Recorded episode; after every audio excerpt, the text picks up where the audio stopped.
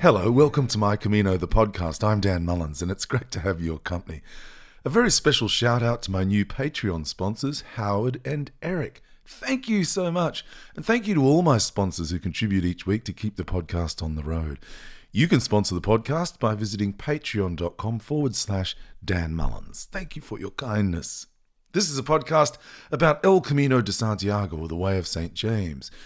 The Camino invites you to walk, to explore, to step out of your door and out of your comfort zone and into a life of exploration. There are many and varied caminos. The most popular is the Camino Frances, from the French village of Saint Jean Pied de Port, 800 kilometers or 500 miles, west to the Spanish city of Santiago de Compostela. The Camino is a pilgrimage, and the reward is kneeling before the remains of Jesus Christ's apostle St. James in a crypt beneath the cathedral in Santiago de Compostela, which translates as St. James under a field of stars. I discovered the Camino in around 2005. I was running my fingers along the spines of self help books on my mother's bookshelf. Mum was studying theology and had read Shirley MacLaine's The Camino. I only vaguely read it that day, and then five years later I was back at my parents' house after the death of my little brother, and I found myself again scanning the titles on the shelf, and I, I picked up The Camino and made a commitment to myself that one day I'd walk it. And it took me seven years to get there, but I got there and my life's never been the same. It's interesting to reflect on why it has had such a big impact on me.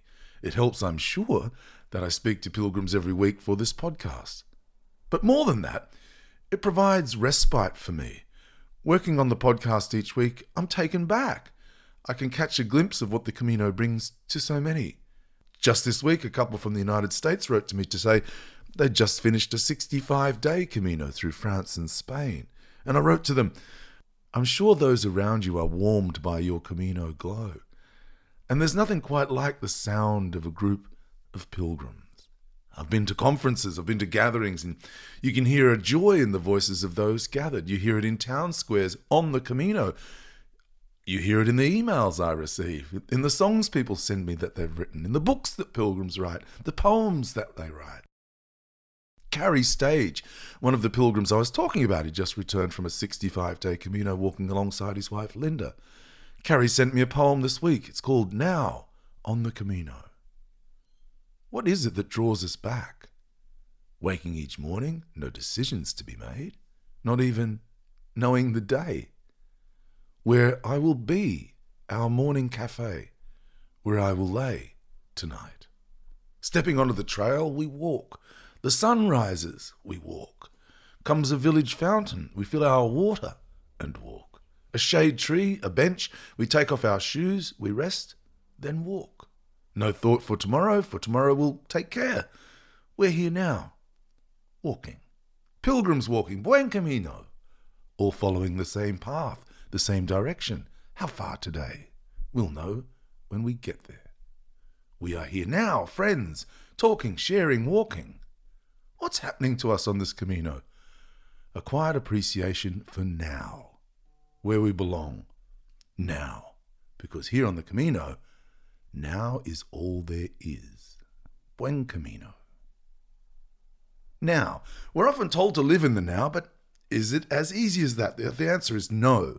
It takes time and work and dedication, much like the time and work and dedication to prepare for and undertake pilgrimage. I had a couple of examples of Camino worlds colliding this week, and I hope to bring you some big news in the next few weeks, so stay tuned. But the colliding of those worlds made me think of a quote I'd written down years ago, and I've been wondering when it might find itself on the podcast. It's from one of the great self help books, The Second 40 Years by Edward Stieglitz. The important thing to you is not how many years in your life, but how much life in your years. Step out the door, go on a pilgrimage. I have another father son combination podcast this week, and I'm so excited to undertake this discussion, this Camino, this journey. Australians Grant and James Long are on the line. Welcome, pilgrims. Hey, Dan. Thanks, Dan. I'm so excited about this discussion because there are some fantastic worlds colliding. Grant, I'll start with you. El Camino, tell us how it came into your lives. It came into my life in 1998. I was um, in Europe and found myself in the village of Vézelay in France. And I was sitting in a beer garden having a beer, and there was a Dutch couple. And we got to talking, and they told me that Vézelay is a really important place. And Vézelay, if anyone has ever been there, it's a very small village. So I was sitting there thinking, what? What's so important about it? And they said, well, this is the starting point for a pilgrimage to Spain. And Vézelay is not far south of Paris. And I thought, well, it's a fairly long way to walk. This seems a little bit crazy. Um, but they explained to me, no, the pilgrimage path goes down south through France, makes its way into Spain, and eventually finishes in Santiago de Compostela. And at the time, and I still am a bushwalker, and the thought of walking hundreds of kilometres was really just seemed a little bit crazy. Anyway, year, years passed, and like many uh, pilgrims, you know, the movie The Way comes out, and uh, I took my dad to see it, and it was only a few minutes into the movie, and I just thought to myself, "Yeah, I'm going to go do this. This looks this looks like a great adventure." Um, fast forward to 2019, and I put it to James, "Look, do you, do you want to walk the Camino?" And thankfully, he said yes. Um, but like many people, our plans got scuppered, so um, we had to wait till this year to walk. Yeah, the bloody pandemic. What a spanner it threw in everyone's works. James, I'll come to you. What comes to mind when I say the word Camino? Just all the experiences I had. It was um, a great adventure, just getting up early, constantly walking, luckily no blisters, um, but lots of pain, sweat, the Meseta, the Pyrenees, everything. It just all floods back in in the moment. Um, but yeah, just really great experiences, great people to like to walk with, and yeah, just a great time in general. And James, your dad just mentioned there that he said to you one day, "Hey, do you want to walk the Camino?" Do you remember that day? Do you remember what you felt and and what you said back to him?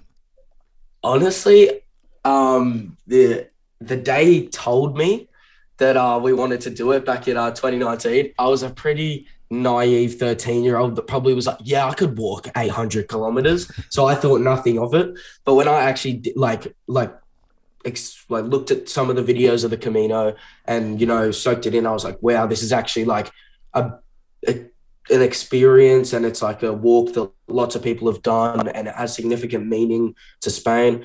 So I think that when I actually said yes that second time, I knew what I was getting myself into, and it was like a sense of adventure was mm. coming. Mm, how wonderful. And Grant, you said that you'd had heard about it all those years before, then you finally watched the movie. But what was the motivation to actually step out and go? Oh, that's that's a tough one to answer. I think, as James said, the spirit of adventure that mm. you you're traveling to uh, the other side of the world and you're walking with people from all around the world and experiencing in a really deep and slow way the Spanish culture, but also experiencing really deep, slow relationships with fellow pilgrims, mm. which uh, was appealing. But also, I think I sort of rationalized it as, as an opportunity just to turn off from technology and work and the world, get away from computer screens and mobile phones and, and really just slow down and, uh, you know, try to live in the moment. Because as, as you mentioned earlier, Dan, it's, it's hard to live in the moment. We, you know, we, we can say, yeah, live in the moment, but it, it takes a, a lot of, uh, a lot of work to do that. Yeah. So it was was to really just switch off, mm. switch off, and and and uh, have I guess deep relationships and and deep feelings for the place. Yeah, yeah. And so Grant, what was it like then to have the plan, um, the vision? We're going to go on the Camino, and then COVID gets in the way. Oh, look, I was devastated at the time when uh, when because we were booked to fly out uh, late March in uh, 2020. When COVID was hitting, I remember distinctly sitting down with with um, Claire and my friends Peter and Karen, and looking at my phone and looking at the forums, and I'm I'm saying, "Oh, look, no, no, it, we're still going to go. There's there's not many albergues closing yet." Mm. And within the space of about two hours, uh, it was no, we're not going. We just can't go. Um, and so, yeah, I was I was devastated, and it was horrible to cancel flights, and and I just thought the opportunity was gone. That James and I would never have that opportunity again. Um, but I think the uh, in a way it was a benefit because it meant that when James and I walked, he was 15, so he was bigger, stronger, and I think it meant he could enjoy the Camino a lot more than if we'd have done it when he was only 13. Sure. So in a way, it was, you know, it was. I mean, COVID. It's been horrible for the world, but in a way, it was a was a blessing for us. Yeah, yeah. But James, why don't you tell us what it was like? Tell us about isolation, about not being able to see your friends. Um, isolation for us, um, Newcastle wasn't as bad as other places. I would say we had like a short couple weeks where we weren't allowed to do anything. Right. So in that time, I just, you know, it was rough. I had school, doing schoolwork. It was hard to focus. There was no teachers to help me when I needed help, and I was slowly going off track. But then, um, in the first isolation, we I, I went back to school during COVID, there was like um, a handful of students in my year that went back to school, and there was a teacher always on hand, and it was uh, it, it, it made COVID a better experience to see my friends and have a teacher there to help. And yeah. um, the second lockdown wasn't as strict, so I ended up just kind of growing into my adventurous, and I live on the back of a uh, a I would say a bush in uh, Newcastle. Um, and we would go walking in there every day me and my friends like we've i've explored the whole thing um so when i like you know started finding a love for nature and walking that's when i was like kind of like oh yeah like the camino i remember that what's happening and then the next year we uh headed over to spain so yeah yeah, so. yeah. And, and james tell us about the moment that your feet touched the camino for the first time i would say it was when we arrived in saint jean de port mm. but i would the, I reckon the first time was when we walked through the um, gates over to the bridge in St. Jean Pied de Port, where the uh, just down the road from the Pilgrims office. Yeah. Um, and in that moment, it was like, oh well, I've committed. I've got a bit. I knew I had a big day ahead of me because we cut a taxi from Pamplona, and I was like, well, here we go. This is where it begins, and yeah. uh, started walking. And that day was huge. So, um, yeah, but it was definitely like it was a foggy day, and I was like, you know, here's where the adventure begins. Five weeks of just walking, and yeah, it felt good. It felt good to be um just out there. How fantastic! So, Grant, to you, did you and James have a good relationship before the Camino? Yes, yeah. No, James and I are good mates.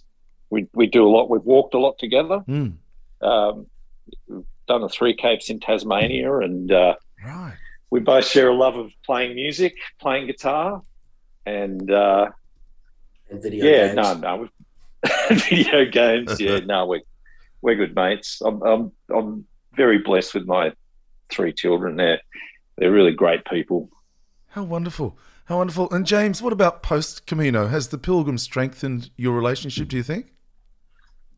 Um. Oh yeah. It, it's bound to strengthen relationships. Um but yeah, no. Um, I had a good relationship with my dad before, and I still do.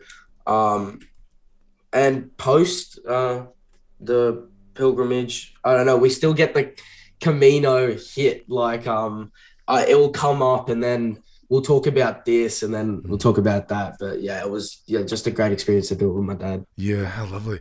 And Grant wrote to me, James, and said, "Oh." He was telling me a story, but he, he referred to you as H A M E Z. Is it Hames? Hammers? Oh, Hammers. Yeah, Hammers. Where, um, where, and what and who is Hammers?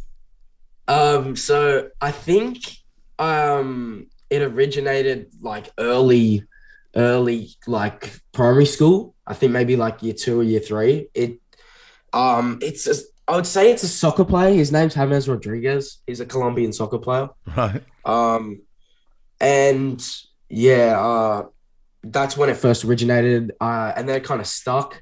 People just started calling me James, and then um, I kind of it kind of like dropped off a bit. And then I went to the Maldives with um some family friends, and one of them called me James. And then like it's like clicked with me, and now everyone just like calls me James. It's like uh, you could refer to me as James, but then no, uh, who's James? Uh, no, it's James. That's just how it uh, is now. But it's a good good nickname. Yeah, yeah, James. I like it. Well, you'll be James from here on. Yeah. Grant, tell us about some um, nuts and bolts. Did you and James stay, oh, James, did you and James stay in El Albergues when you walked? What did you do? And did you do much planning? Because post Camino, I understand it was very busy and sometimes difficult to get a bed. Yeah, it, it, it was, it got very busy in the last 100 kilometres, but we only booked the albergue at Roncesvalles before we left because, you know, we, we sort of knew because it was a whole year that it was going to be busy. Yeah. And then the rest of the way, we really mixed it up. So we stayed in uh, Donativo, um, Municipal Albergues. We stayed in a couple of nice, nice hotels. Um, James James sort of mentioned that the hotel had a bath on one occasion, and it was like, okay, you've got me at the bath. So we, we stayed in some nice motels, but largely it was albergue. And the albergue experience, it's not for everybody, but Mm. um, it's a great way to, to bond with you with your fellow pilgrims. Really, really good way. So, but we, you know, we met a few people who booked every night before they started the Yeah. Camino Yeah. and um, for them that that was freeing because they just didn't have to think about it and when you know we'd be going into a town and getting stressed about finding a bed they could just walk in with a smile on their face knowing that they they had somewhere to stay Yeah, yeah, that's an interesting way of putting it. Actually, I, I, as I understand it, that's one of the things that has changed post COVID. Is there are a lot more people who have their places booked. So, James, take us back to the Camino. Uh, what was it like, and what did you make of meeting people from all around the world? it was weird at first. I wasn't expecting so many like different cultures, but I knew like as soon as I got there that there was gonna be a lot because the lady who um uh the people in our first night albergue there was a Canadian and then I think there was a family from another European country and I was like or it was an American and a, uh, people from a European country um and then we walked and we met a Dutch lady who we were friends with for the entire Camino.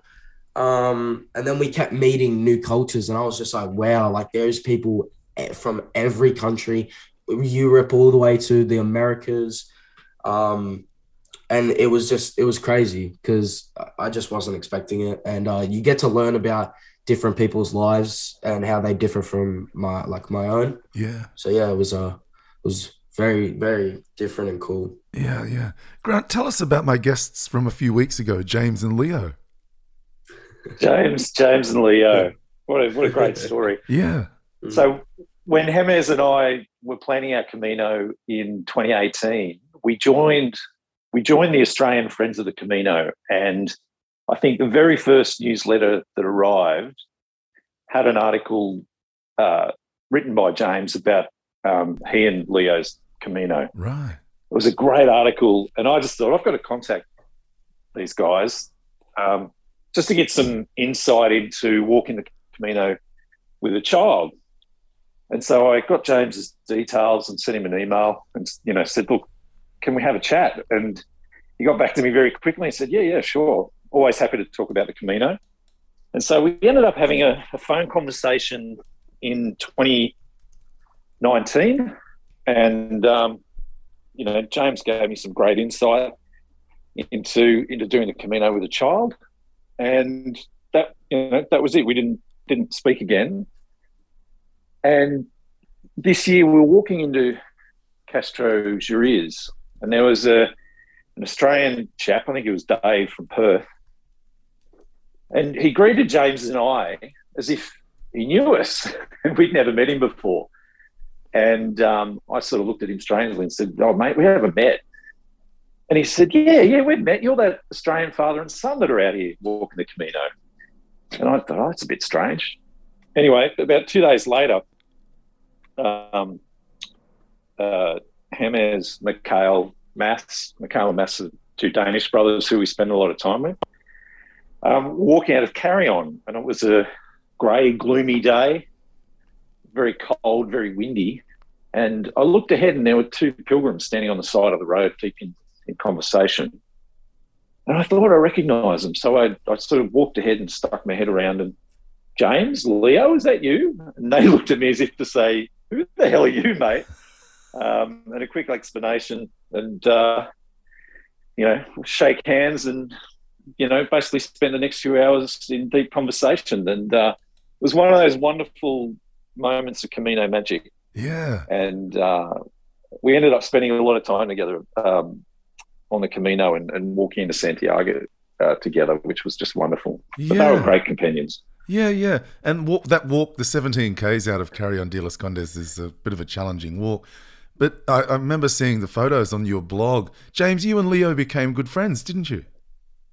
Yeah, yeah. Um, we shared a lot of interests. So on that first um day walking out of Carrion, we just chatted for ages, and we found out like we just talked about our own lives and like what we do, and uh, yeah, we got quite close, and I think we were with them pretty much for the rest of the walk after that, or um, we were like closely um together, like they were a little bit ahead or they were a little bit behind, and we constantly run into each other. But at the end of the walk, yeah, we were quite close, and uh, yeah, they were good friends, good friends. Yeah, yeah. Grant, you wrote a blog uh, where you wrote about the trip. Yes. Did you, and you said it, you wrote it, at night in the albergue, often lying on the bed. Did you? Ha- I did. were you typing it into your phone, or was it? Did you have an iPad or something? No, I have my phone. Right. So uh, I, apolo- I apologize in advance for anybody who reads the blog and finds typos. because quite often it was it might have been written after a, a couple of cervezas or a couple of vino tintos and, and on my phone. So um, yeah, I- when we set out, I I, I started um, the blog and I thought I, I just really want to do this in the moment, just write it every day, um, so that it's fresh and, and honest and hopefully capturing what we felt in that moment. And uh, so, yeah, quite often I'd just be lying lying in bed at the albergue with you know people busying, you know, busy around me and Yeah. just typing away on my blog. And and uh, thankfully, the phone service in Spain was pretty good, so I could publish it just about every day. Yeah, yeah. What do you think of it, and what do you make of it now you're home? Do you read it now? Have you read it in a while? Because I loved it. I really, I really enjoyed reading it.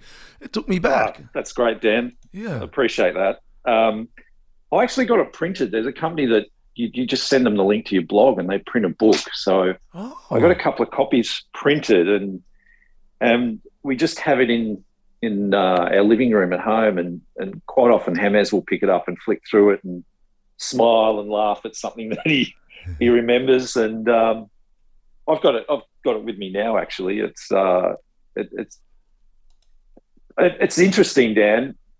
I, before I did the Camino, people who had done it said, "Look, when you've done it, there's not a day goes by that you don't think about it." Yeah. And before I did it, I, I just thought, oh, come on. You know, that just can't be the case. But having done the Camino, you think about it every day. Every day it comes back to you. And I've got a, a blue and yellow uh, scallop shell tile on my work desk at home. And and it's, it's a lovely thing to carry back into your life. And I was actually talking to James Sage um, a couple of weeks ago, and and he said something really profound. He said, "Look, you can't live on the Camino as much as you would love to live on it. You can't. So you've got to take what you learn on the Camino and bring it back into your everyday life. And and I think that's a a great lesson. Mm, yeah. I love that. That's great. Hummers, tell us about walking into Santiago de Compostela. Oh, um, it was kind of euphoric. It's like you know you finished. Um, you kind of don't want it to finish. But I, I remember that was a really big day. Our last day was like 40 plus Ks. Ooh. So I, remember we came over a hill from this little town. We came over the hill and I could see like the whole of Santiago. And I was just like, oh, finally. And the, the walk in was very, it was lovely. And uh, I arrived in Santiago just looking at the um, cathedral. Uh, and it was yeah, it was euphoric and a very special moment. Yeah. Grant, was there a special place on the Camino for the both of you? Somewhere that I could take you back to in a flash? Where would it be? Oh, there's so many. Um, I really loved Pamplona. Mm. It, it, it, for me, is a, a special place. Uh, and if I could go back there right now, that'd be that'd be quite wonderful. Yeah. Um, but also the Meseta. We we walked the Meseta with Marcel Mikael, who were um, Danish brothers, who we met at our very first pilgrim meal in Roncesvalles and, and spent a lot of time with. And those hours that you're walking out under that beautiful blue sky through, you know, green fields, talking and laughing, uh, singing, I, th- I think that that'd be the point I'd like to to go back to. Yeah, yeah. What about you, James? Uh, I was actually going to say Pamplona as well. Pamplona was different. It was so fun. It was just an enjoyable city to be in. Um, but yeah, I guess any moment where I'm with like the boys that we were walking with, Massa Mikhail, um, Leo and James, anytime you're accompanied by people that like you really like, like it's a really good time. There, I'm trying to think where else would uh Leon, Leon, um, it was just a wet day, um, but we explored the town and it was nice. And then there was a lot of little towns which I can't spark up the name right now, but they were very um, memorable to me. Yeah, yeah, yeah, yeah. It's where did you stay in Pamplona, Grant? We stayed at the Cathedral Albergue, which was a lovely Jesu and Maria. Yeah, lovely little albergue. Yeah, yeah, it's beautiful, isn't yeah, it? Yeah, beautiful little albergue. Yeah, I stayed it is. There. Yeah. It is. I sang in the courtyard there, in the in the in the garden out the back. Oh, yeah. We. I love the fact that the windows next to our bunk looked out onto the courtyard. Yeah. It was, it was lovely, lovely little albergue. Yeah, it is beautiful place. James, what did you learn about yourself on the Camino? I like Oh no, this is a hard question actually. Um, I guess I uh, learned that I'm. It can bit be a bit annoying, um, but I always uh get through stuff. I'm very persistent, and um, I can control my mood a lot. Yeah. Um, just yeah, which yeah, and uh, I learned I learned a lot about myself, and um, and I had a questions of like, mm, I don't know, like mortality on the walk, but I, I, just realized like I get to do stuff like this, and uh, I'm a very happy person, and it was a yeah, it was very good, very fun time. What a great answer! What did you learn about your father, James? He's annoying. uh, he, he, he's an old bastard. He's an old bastard. Um, no, I, I think I think the most I learned about dad was uh dad can just like power through walking. I was not expecting it at all. But that walk was just like walk, walk, walk, walk, walk. And dad was just going. I'm like, I'm I was I was vibing because I'm like, you know, young and fit. But um dad dad, yeah, he's uh and dad's always uh good to have around. He's uh but he's he can uh control like the mood if um if it's more chill uh, and yeah just love my dad good person to be around grant what did you learn about yourself on the camino Ooh. a bit like James that we're far more resilient than we give ourselves credit for because at the start of the, the Camino, I really didn't know physically whether I could do it or not. Um, you know, I've got a bad bad knee, and I had some chronic Achilles tendonitis, and and I just really just appreciated every day we were out there. But I think we are more resilient. Um, but also just how much I love people and I love life, and you know, sharing joy with people. You know, I, it's it's just a wonderful thing to do. Yeah. What did you learn about James while you were out there? Oh, he's a very caring person. He, you know, he was always looking after the people around him. And again, he's very joyful. You know, he loves loves a good story and loves a good laugh. Um, and yeah, he's a tough little bugger.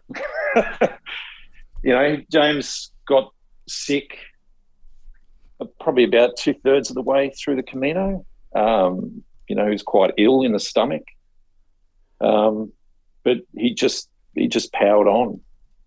Um, and and you know, part of that was wanting to stay with our Camino family, and um, you know, which is the caring side of him. You know, he's a very he's a very gentle soul, James. Yeah, yeah, well, wonderful, James. Uh, let me go back to you. Why do you think the Camino is so special? What, would you have had the same connection with your father, do you think, if you'd gone surfing in Bali? Oh, yeah, 100%. Um, I still have the same connection.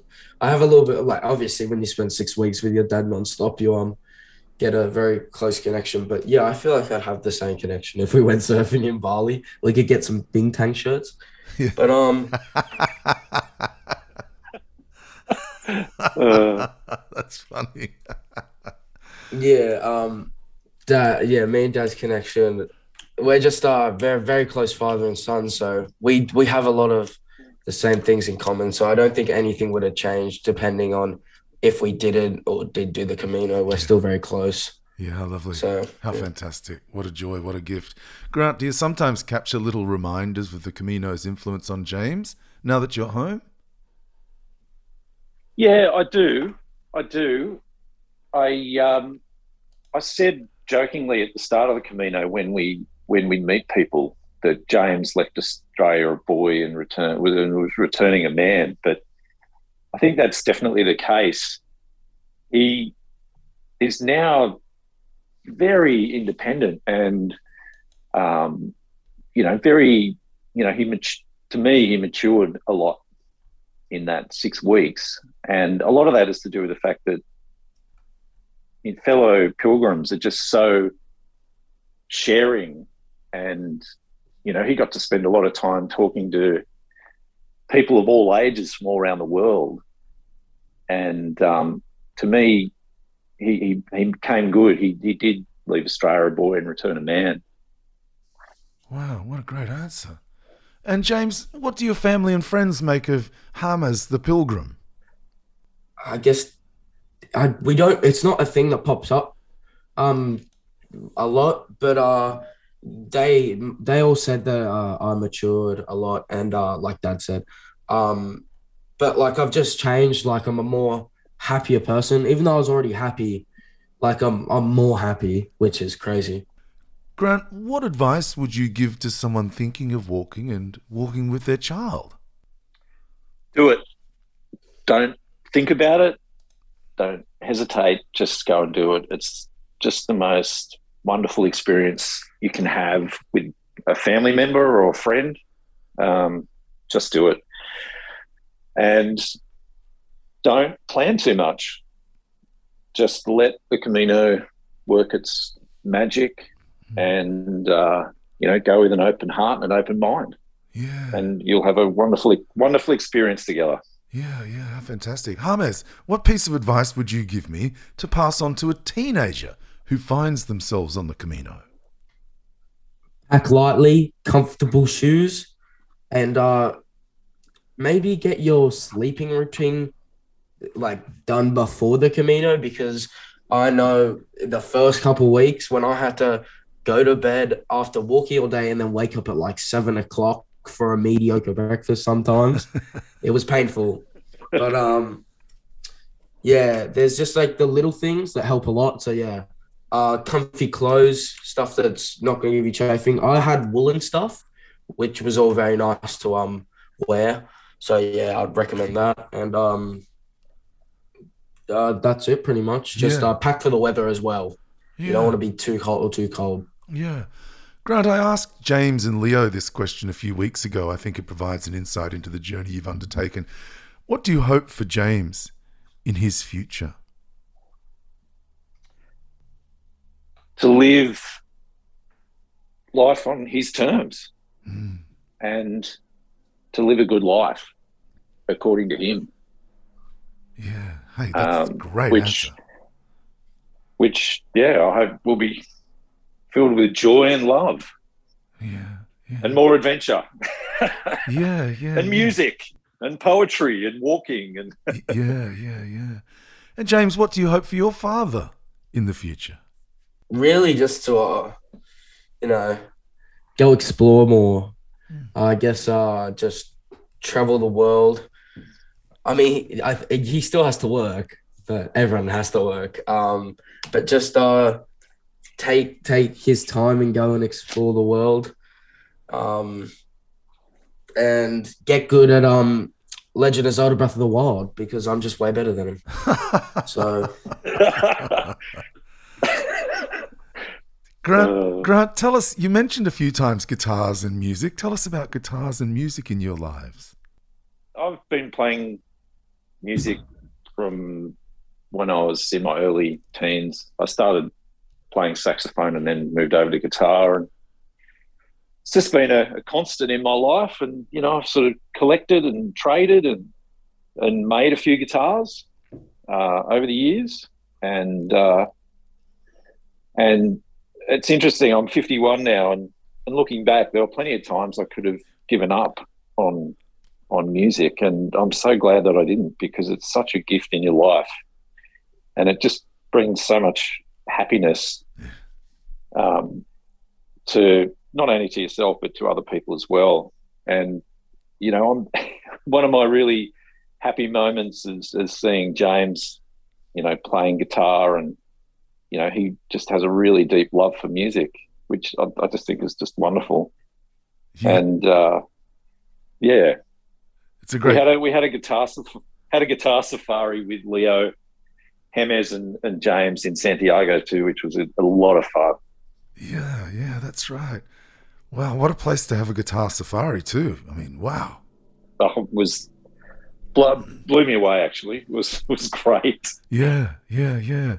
I know. Um, that's one thing I've got on my bucket list now is to shop for guitars in in Santiago de Compostela. Uh, I hadn't even given it any thought before. Isn't that amazing? There is an incredible guitar shop in Pamplona. Oh, okay. Yeah. we we just didn't have enough time. Pamplona Pamplona is the one place I wish we would have spent more time, but it's so early in the Camino that you just just want to keep moving with your family. Yeah, that's it. So true, so true. Okay, so Grant, James, who's going to tell us a Camino story? I'll, I'll do it if you want. I'll Yeah. do it if you want that. Yeah. Um, uh, so it was a hot, no cloud. There was no cloud in the sky. It was just the sun beaming down. Hot day on the Meseta. Um, I don't know what town we just came out of. I think it might have been what town would have been where we got those pizzas, Dad? Was that what we came out of to go to um. Cas- Castrojeriz. Castro Rogeres. Yeah, that was that was it. Yeah, so we've come out of Castro Rogeres. The Mule Killer. Though it was a hot hot start to the day. Big hill, but uh, continued on. Uh, it got to about. I finished. We're almost done walking for the day, and we are almost have arrived at the town. And we walked down a really long, I don't know, like channel. I think they're called. Um, and I'm like, oh, we're so close, we're so close, we're so close. I'm so hungry. All I, all I was thinking about was food. I was so hungry. And um, we uh, make it into Fromista. And we walk past the lock, and I'm thinking, this is a little cute town. We get to the albergue. I'm like, let's go get some food. So we walk down to the restaurant. We try to walk in to order some food. Denied. It's like, all right, we'll go to the next one. We go to the next one. We try and order some food. Denied. Not allowed. So we were like, okay, let's go. And then the guy, the owner or the chef of um this restaurant, he pointed us over the road to another restaurant. So we go over, we sit down to order food. I get myself a, we all get ourselves drinks. The guy, I, oh, I wanted a pizza. So the guy goes to into the back, comes back out with two frozen pizzas, asking which flavor. And oh my lord, all the food was frozen and it just didn't sit well with my t- stomach and it was disgusting and it was a shocking experience. And I will never go back to Fromista if I do the Camino again. I will continue walking, even if the next town is several kilometers away. That's so great. So, Grant, tell us if you got a Camino story for us. Yeah, I, I do. I, I, think the greatest Camino story for us was on our very first night at Roncesvalles. We we had a pilgrim meal at the restaurant there, La Posada, and seated around the table were Karen, a lady doing her sixth Camino uh, from Holland. There was Massa Mikhail uh, from Denmark, and there was Darren or Dazza, as we christened him from from England. Dazza, Dazza, the Bogan, and uh, and what I didn't ever expect was that we'd get to Santiago de Compostela and we'd share that moment with all of those people that we had our first pilgrim meal with. It was it was just wonderful, and I, always think of that quote that luck is where opportunity um, uh, sorry, luck is where preparation meets opportunity. And uh, I think James and I were just so lucky to to meet up with those people and then share that experience in uh, in Santiago. Yeah, yeah, how wonderful! What a blessing this has been for both of you. Grant, do you think there's another Camino on the horizon? yeah, definitely, definitely. Um, it's interesting. Through the first part of the Camino, everyone's asking why you're doing the Camino, and for the last part of the Camino, everyone's asking, "You're going to do another one?" And the answer invariably is, "Don't don't ask me now. I need to, you know, finish this thing." But I think it's it's probably within a, a few days or weeks of getting home, and, and you you start to think, "Wow, that was great. Where else could I do a Camino?" You know, what route will I take? And yeah. uh, and, and uh, start, you know, imagining imagining taking months and months of time off and, and walking through France and Spain and Portugal. So yeah, there's de- there's definitely another Camino in me. What about you, James? Are you going to go back to the Camino de Santiago? Um, I, I will do it again. Yeah. Um, but there's so many other Caminos that um the, around the world that uh I don't think the Frances will be the only Camino that I do. Um, I want to go to other Caminos and explore. But yeah, I definitely will return to Spain one day. Uh, but I'll take my time. I want to spend time in Pamplona and Castro Rosario, all the towns that I did enjoy a lot. Yeah. Yeah, that's one of the things, isn't it? You're only there for a fleeting moment. And when you think back, you think, oh, wow, I wish I'd stayed a bit longer in that town but we just sort of oh, walk definitely. on. Yeah, you just have to keep going. All right, one last question for each of you. James, tell us what's one word that sums up the Camino de Santiago for you and why? Uh, family. Um, oh. and I would say the pe- the people that you are, like Dad said, there's um the people that we had dinner on the first night.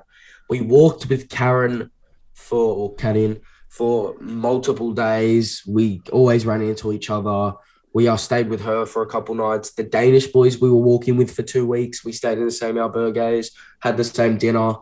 Um, Dazza or Darren, we'd always see. We um had we'd have dinner with them and always see them down the road. But uh, yeah, it's uh, I'd say family is the key word, just because once you get close to people, you really like they kind of like stick to you and you kind of either always see them or always with them. Yeah, and so, your dad too, right? Yeah, and dad, of course, of course. Grant, what about you? Uh, What's one word that sums up the Camino de Santiago for you, and why? love, and it's love of family. It's love of people, uh, love of fellow pilgrims, love of the Spanish people, love of the landscape. Yeah, it's, it's uh, I wrote a blog about it actually not long ago. That um, the gift of the Camino is love, if you're open to it. What a great place to finish. It's been such a great pleasure to talk to you both. Thanks for taking the time to talk to me. I have three sons, so I know how much it means to have a bond with them that you can cherish, and I hope that bond stays strong and true for many, many years to come. Thanks, Grant. Thanks, James. Buen camino to you both. Buen camino, Buen Camino, Dan. Dan. My guests this week were Grant and James Long, Australian pilgrims, and I'll put a, a link to Grant's blog in my show notes. A very special shout out to my new Patreon sponsors, Howard and Eric. Thank you so much. And thank you to all my sponsors who contribute each week to keep the podcast on the road. You can sponsor me by visiting patreon.com forward slash Dan Mullins. My quote this week was from one of the great self help books, The Second 40 Years by Edward Stieglitz. The important thing to you is not how many years in your life, but how much life in your years. And I was just so blessed to receive a poem from Carey Stage, one of the pilgrims I was talking about, who just returned home from a 65 day Camino with his wife Linda. It's called Now on the Camino. What is it that draws us back? Waking each morning, no decisions to be made, not even knowing the day, where I will be, our morning cafe, where I will lay tonight. Stepping onto the trail, we walk. The sun rises, we walk. Comes a village fountain, we fill our water and walk. A shade tree, a bench, we take off our shoes, we rest, then walk. No thought for tomorrow, for tomorrow we'll take care. We're here now, walking. Pilgrims walking, buen camino, all following the same path, the same direction. How far today? We'll know when we get there. We are here now, friends, talking, sharing, walking. What's happening to us on this Camino? A quiet appreciation for now, where we belong now. Because here on the Camino, now is all there is. Buen Camino. Thanks for your company this week and every week. Until next week, I'm Dan Mullins. Buen Camino. Somewhere